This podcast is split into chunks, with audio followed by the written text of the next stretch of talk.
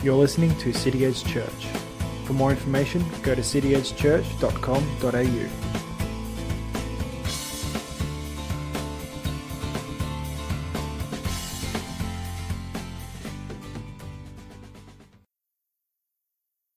If you'd like to open your Bibles up to Romans chapter 12, we're going to do something this morning that I don't do very often during the course of the year, and that's step away from a study of John's Gospel or whatever the particular text is that we're studying in the series that we're studying to address some other issues.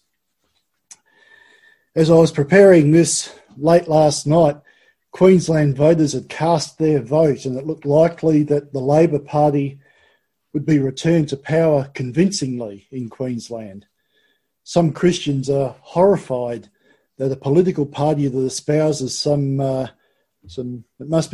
quite evil policies, particularly when it comes to abortion, should be elected in the first place, let alone re-elected.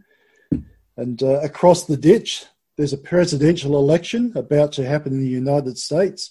Millions of people have already cast their vote by post, and apparently the largest voter turnout in history in Texas already by post.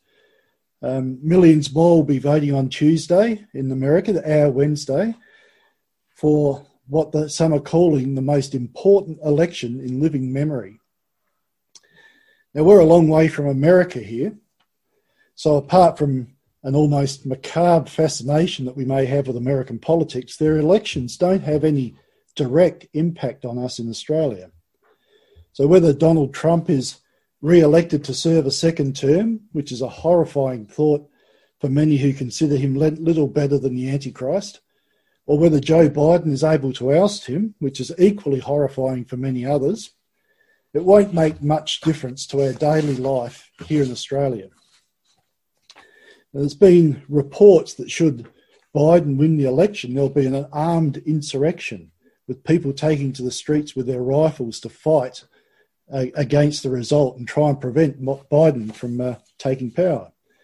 And equally, should Trump be re-elected, there's expectation the streets will be filled with rioters, bashing strangers, looting shops and burning buildings in protest.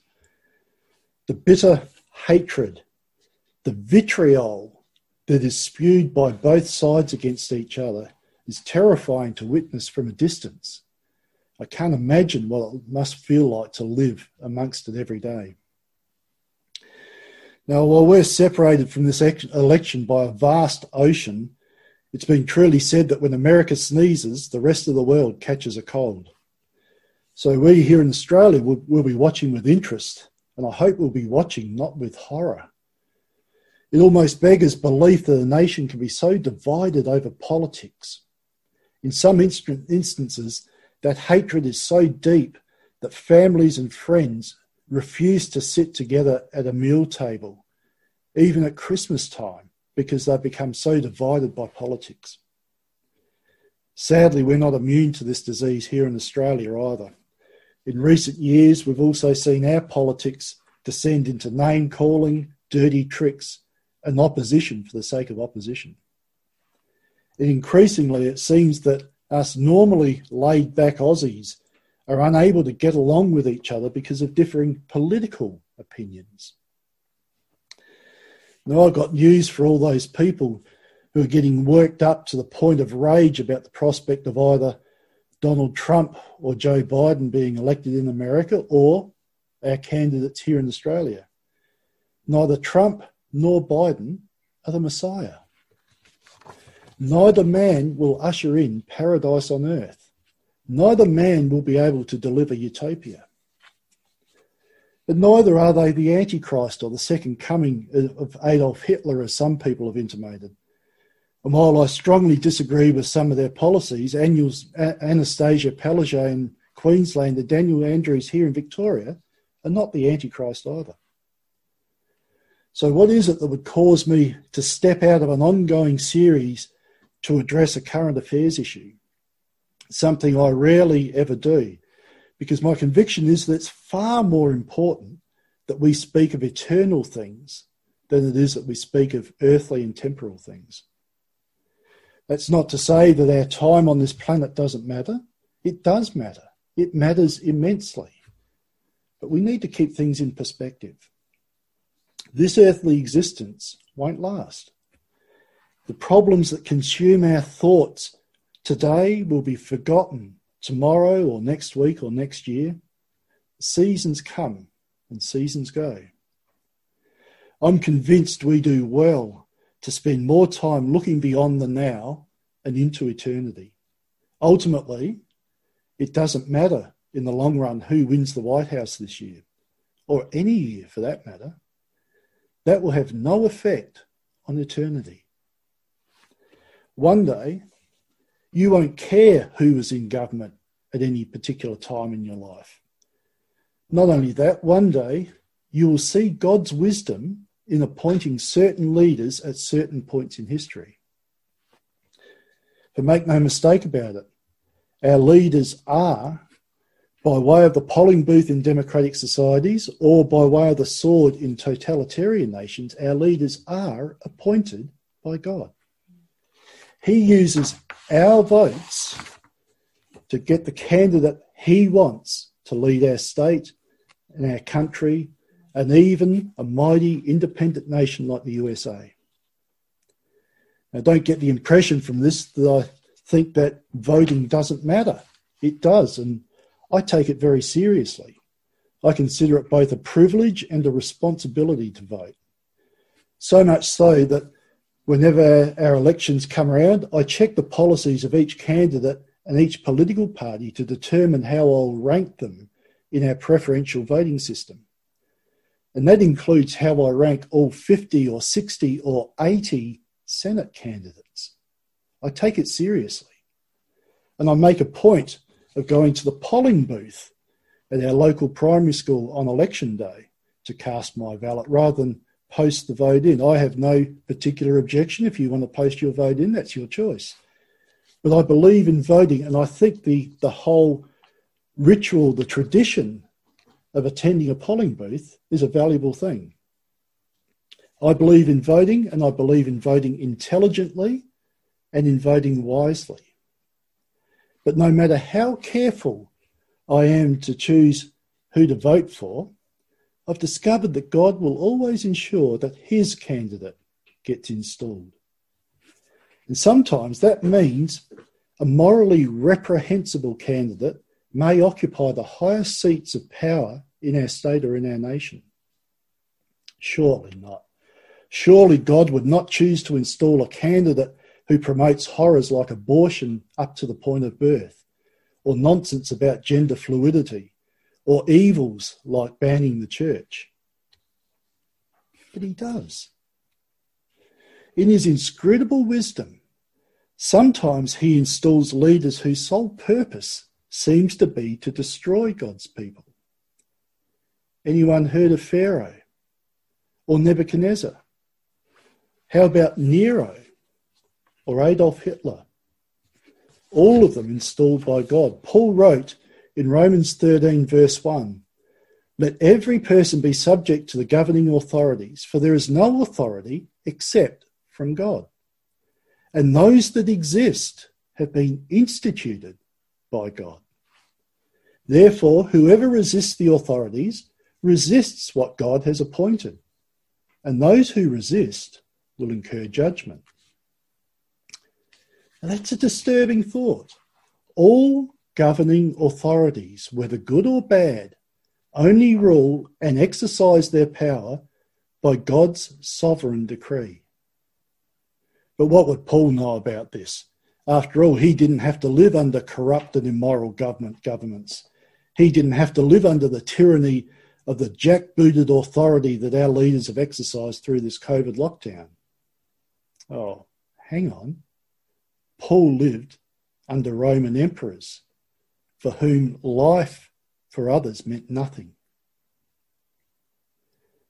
Now, that's not to downplay the horrors that may occur at the hands of any of these leaders. Just because they're instituted by God doesn't mean that we don't suffer at the hands of evil leaders. And in a democratic society, sometimes it means the candidate who is most diametrically opposed to all I stand for and who is most antagonistic to the church will rule the land. Equally disturbing is that God warns us that those who resist the authorities that he has appointed are in fact resisting God himself and will be subject to judgment as a result. So God calls me and he calls you to do a number of things. Firstly, he calls us to obey our leaders. Now, that's not always easy to do, and there are qualifications to that. We don't obey our leaders blindly. There are times when Scripture calls us to refuse to obey our leaders. But I suggest we need to think very carefully about the reasons why we choose to disobey. Secondly, we're called to pray for that leader and for his team. Again, it's not always easy to do, especially if we despise the decisions they make. But we're called to pray for them nonetheless. We're called to pray that they'll rule with wisdom and integrity, to pray that they will establish a just and a free society, to pray that they will bear the sword against the wicked, ensuring justice is done. Pray that they will defend and protect the law-abiding. Pray that they will govern in such a way that there will be peace and stability and freedom for us to go about our business and our worship. We know that those things don't always happen. We're told to pray for them regardless. And thirdly, we're to trust God. Trust God that he knows what he is doing when he installs a wicked leader to rule over us. None of those things are easy to do. It's much easier to criticise and complain than it is to obey and to pray. And it's much more satisfying too, because it appeals to the baser instincts of our nature. But the outworking of that is that we naturally begin to view with suspicion anyone who may support the candidate that we don't support. We begin to question their intelligence, their character, their morals, and sometimes even their Christian faith. And then relationships begin to break down. Then the vitriol that dominates politics begins to spill over into our friendships and our families. It's tragic that we in Australia are following America's lead on this. But what disturbs me more is that vast numbers of Christians seem to be following the lead as well. Sadly, the COVID crisis seems to have brought out the worst in many people. It's been an exhausting grind. No one likes being locked down. No one likes being separated from friends and family. So many decisions that have been made by our leaders seem to make no sense. Some even seem to be punitive rather than helpful. For sure, our state government has made some head-scratching decisions. Are bottle shops really essential services? Why can they remain open when so many other businesses are forced to close down? I have my doubts if they're essential. Why can the supermarket be crowded with people while a menswear shop is not allowed to have one single customer in this store? Who can know? Did the police force sometimes overstep their authority? Without question.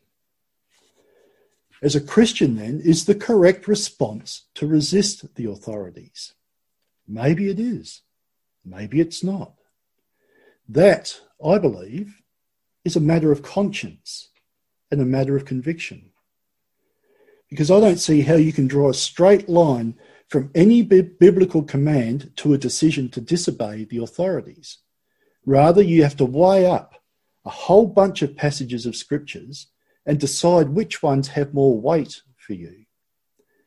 But other people read their Bibles and read the same passages and come to different conclusions, legitimately and in good conscience. There's a couple of well-known American pastors and authors and speakers, John Piper and Al Mohler.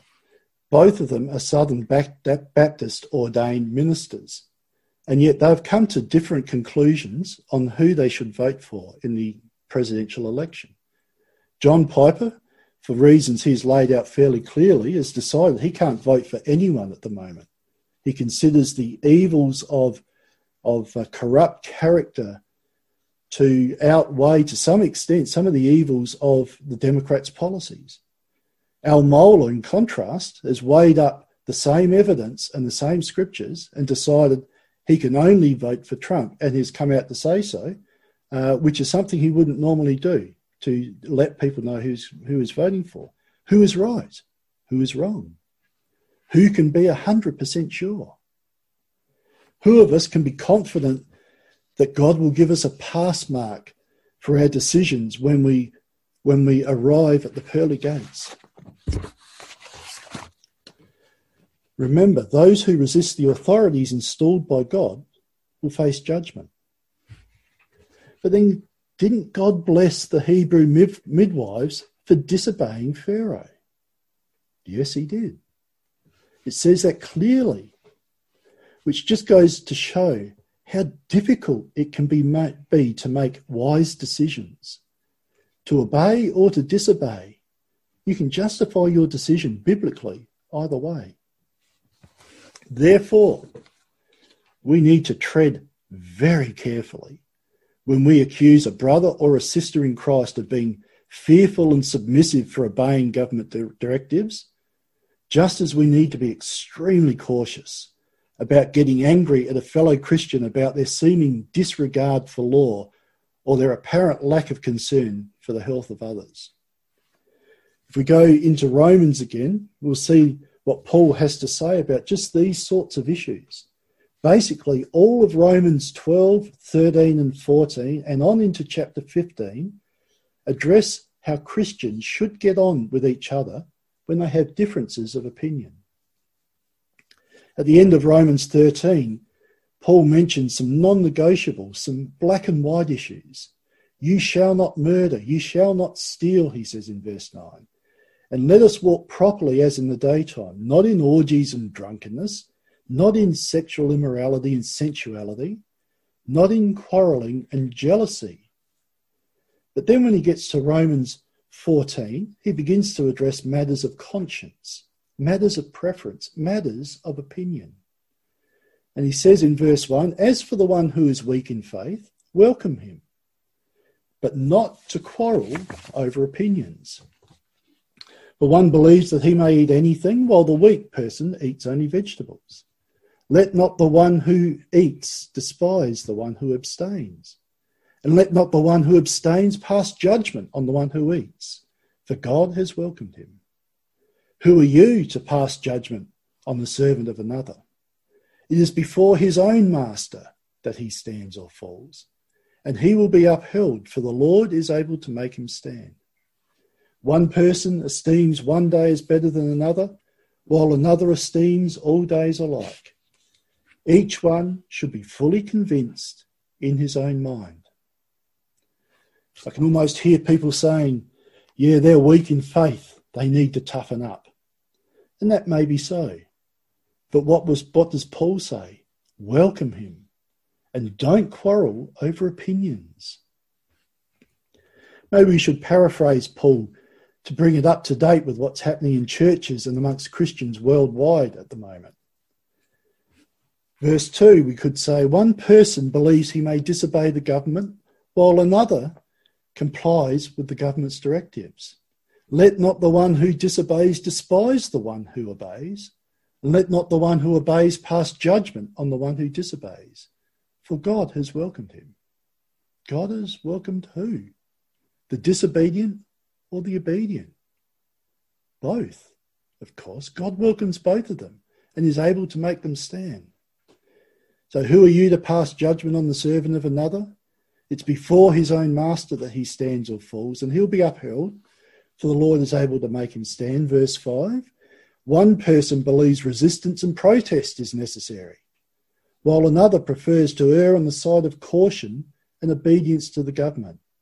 Each one should be fully convinced in his own mind. There it is. Each should be fully convinced in his own mind. Friends, whether you intend to actively resist our state government's directives to stay locked down, or whether you believe everyone should bite the bullet and stay home, you must be fully convinced in your own mind. Paul tells us later on in verse 23, but whoever has doubts is condemned if he disobeys or if he obeys, because his action is not from faith. For whatever does not proceed from faith is sin. And he reminds us in verse 10, why do you pass judgment on your brother? Why do you despise your brother? For we will all stand before the judgment seat of God. It is destructive of Christian unity when one believer attacks another. How do we so lightly, so casually criticise and attack our brother or sister for their differing opinions and convictions? Again, I'm not talking about the non-negotiables of Christian faith, whether Jesus is really God, whether he rose from the dead, or whether we're free to commit adultery. I'm talking about matters of conscience. Paul goes on in verse 13, therefore, let us not pass judgment on one another any longer, but rather decide never to put a stumbling block or hindrance in the way of a brother. In verses 15 and 16, for if your brother is grieved by your actions, you're no longer walking in love. By what you do, do not destroy the one for whom Christ died. So do not let what you regard as good be spoken of as evil. That's what can happen. It seems you can destroy a fellow Christian. Would you wish to bear the weight of responsibility for destroying one for whom Christ died? Have you ever thought how serious is that charge? And you also run the risk of causing that good thing, that thing you are so passionate about, to be spoken of as evil by your actions. We should tremble before God for our arrogance that we're the only ones who know the right course of action. I might remind you that when debating how various governments have responded to the COVID crisis, there is no handbook on how to deal with it. There is no complete idiot's guide to global pandemics. I dare say all governments everywhere are doing what they believe is the right thing to do. And only history will determine who got it right and who got it wrong. Not a single one of us has the insight or the wisdom, as we sit here today, to determine if they're doing it right or wrong. Continuing on, we'll take a selection of verses through Romans 14, verse 19. Let us pursue what makes for peace and mutual upbuilding. Do not for the sake of food or for the sake of COVID responses destroy the work of God. Everything is indeed clean, but it is wrong for anyone to make another stumble by what he eats or by how he responds. It is good not to eat meat or drink wine or do anything that causes your brother to stumble. The faith that you have, keep between yourself and God. Blessed is the one who has no reason to pass judgment on himself for what he approves. That's my biggest concern about these last several months. I've seen and heard too many believers around the world insisting their opinions and beliefs and preferences are the only correct ones, with the implication if you don't follow their example, then you're weak, submissive, rebellious, and you'll be at least partially responsible for the bad name of the church or the suppression of the church in our society.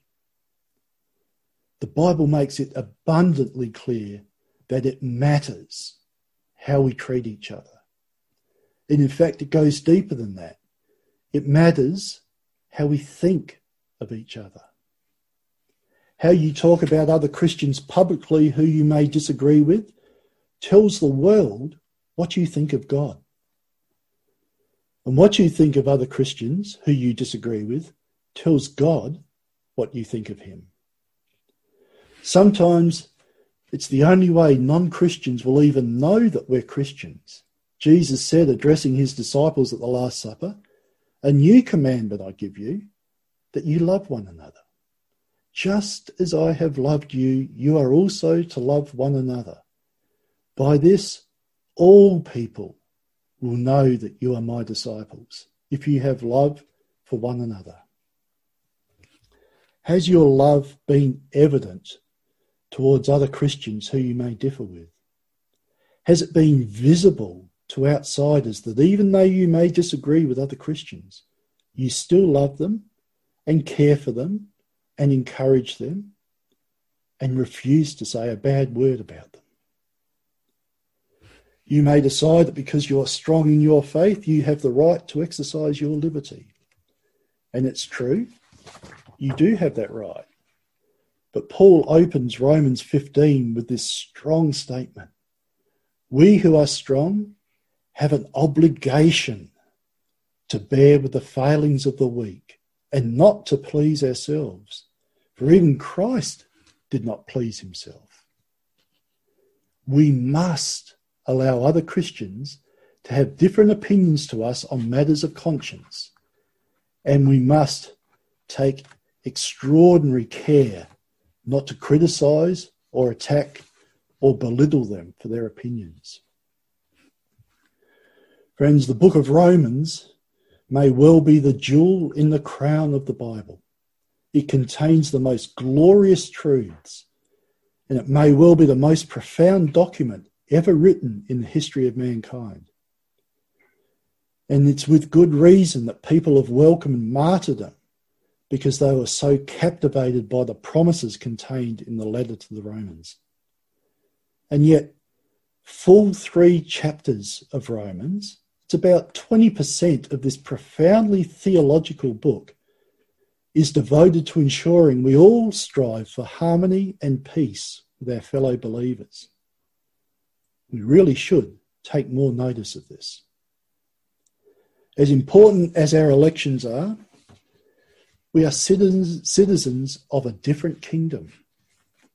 Our citizenship in Australia or the United States or Nigeria or Colombia or anywhere else is only temporary.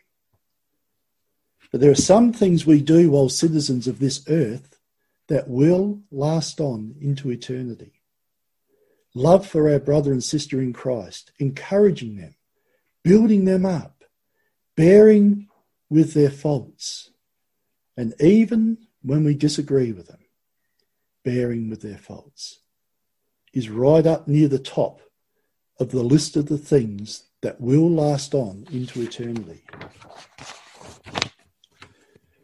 For your fellow believer, your brother and sister in Christ, regardless of your differences, is part of the bride that Christ shed his blood to purchase.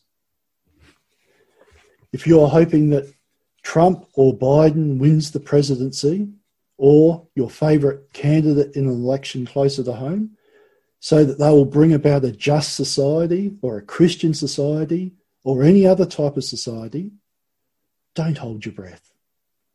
You're expecting fallen people to lead other fallen people in a fallen world to undo the fall.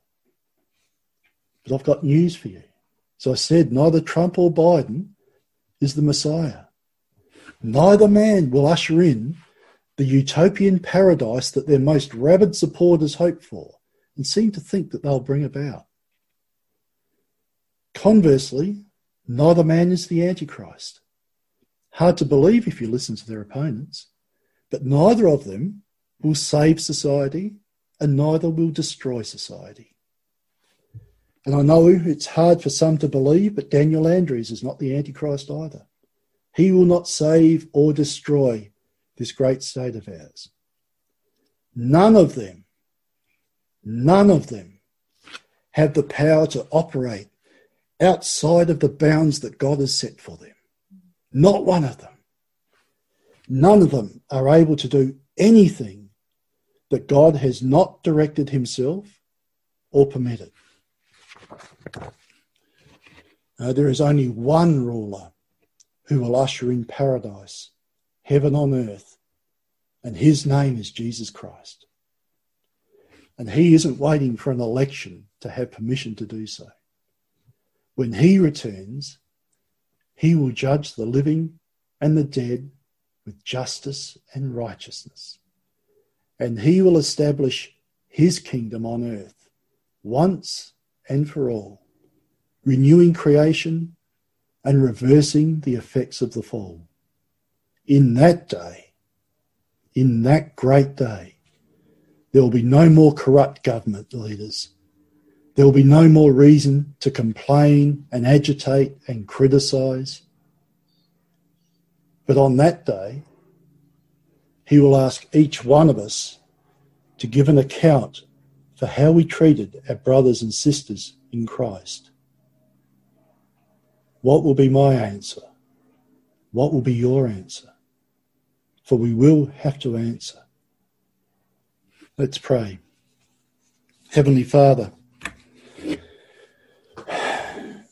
we put so much stock in our own opinions and our own preferences to the point where we are so ready to attack brothers and sisters for whom you shed your blood, Jesus. Lord, we lament this propensity of ours to go on the attack, to judge others by standards that we don't hold ourselves to even.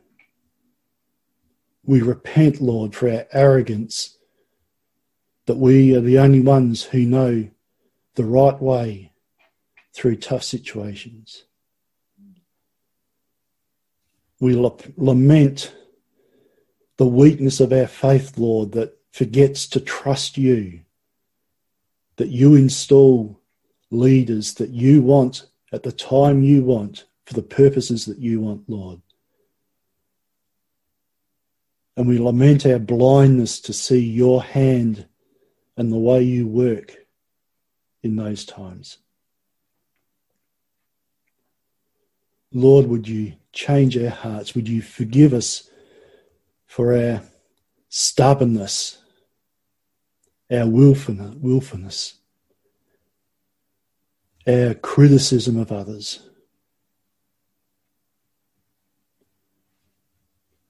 And Lord, would you cause a love to well up in our hearts that bears with each other, that encourages each other, that trusts each other, that loves each other, that rejoices and mourns with our brothers and sisters in Christ according to the circumstances. Lord, would you help us to keep a check on our tongues and on our keyboards, Lord, so that the only words that emanate from us are words that build up and not tear down, words that strengthen a brother or encourage a sister in Christ. Lord, we long for the day, Jesus, when you return and establish this heaven on earth, this perfect government, the day when every knee will bow before you, every tongue will confess that you are Lord, and everyone who has put their trust in you, Jesus, will rejoice at your leadership. We long for that day. Come, Lord Jesus. Come, Lord Jesus. Bring that day about in a hurry, we pray, Lord. But in the meantime, Lord, we pray for our leaders. We pray for the American election, that you will use them for good, that you will use them to achieve your purposes. We pray, Lord, for continued freedom to worship you. We pray for those nations where those freedoms have been taken away by corrupt leaders, totalitarian leaders, Lord, ones that you've instituted, but Lord, but are still persecuting the church. We pray for those that you'll give them strength, Lord, under that persecution. We pray for those leaders that you'll open their eyes to allow liberty and freedom and the gospel to be shared in their nations. Lord, most of all, we choose to put our trust in you today, that you know what you're doing, Lord, and that you will achieve your purposes. And Lord, we pray these things in the great and mighty name of the King of Kings, the Lord of Lords, the ruler of all nations, Jesus Christ. Amen. Thanks for listening to City Edge Church. For more information, go to cityedgechurch.com.au.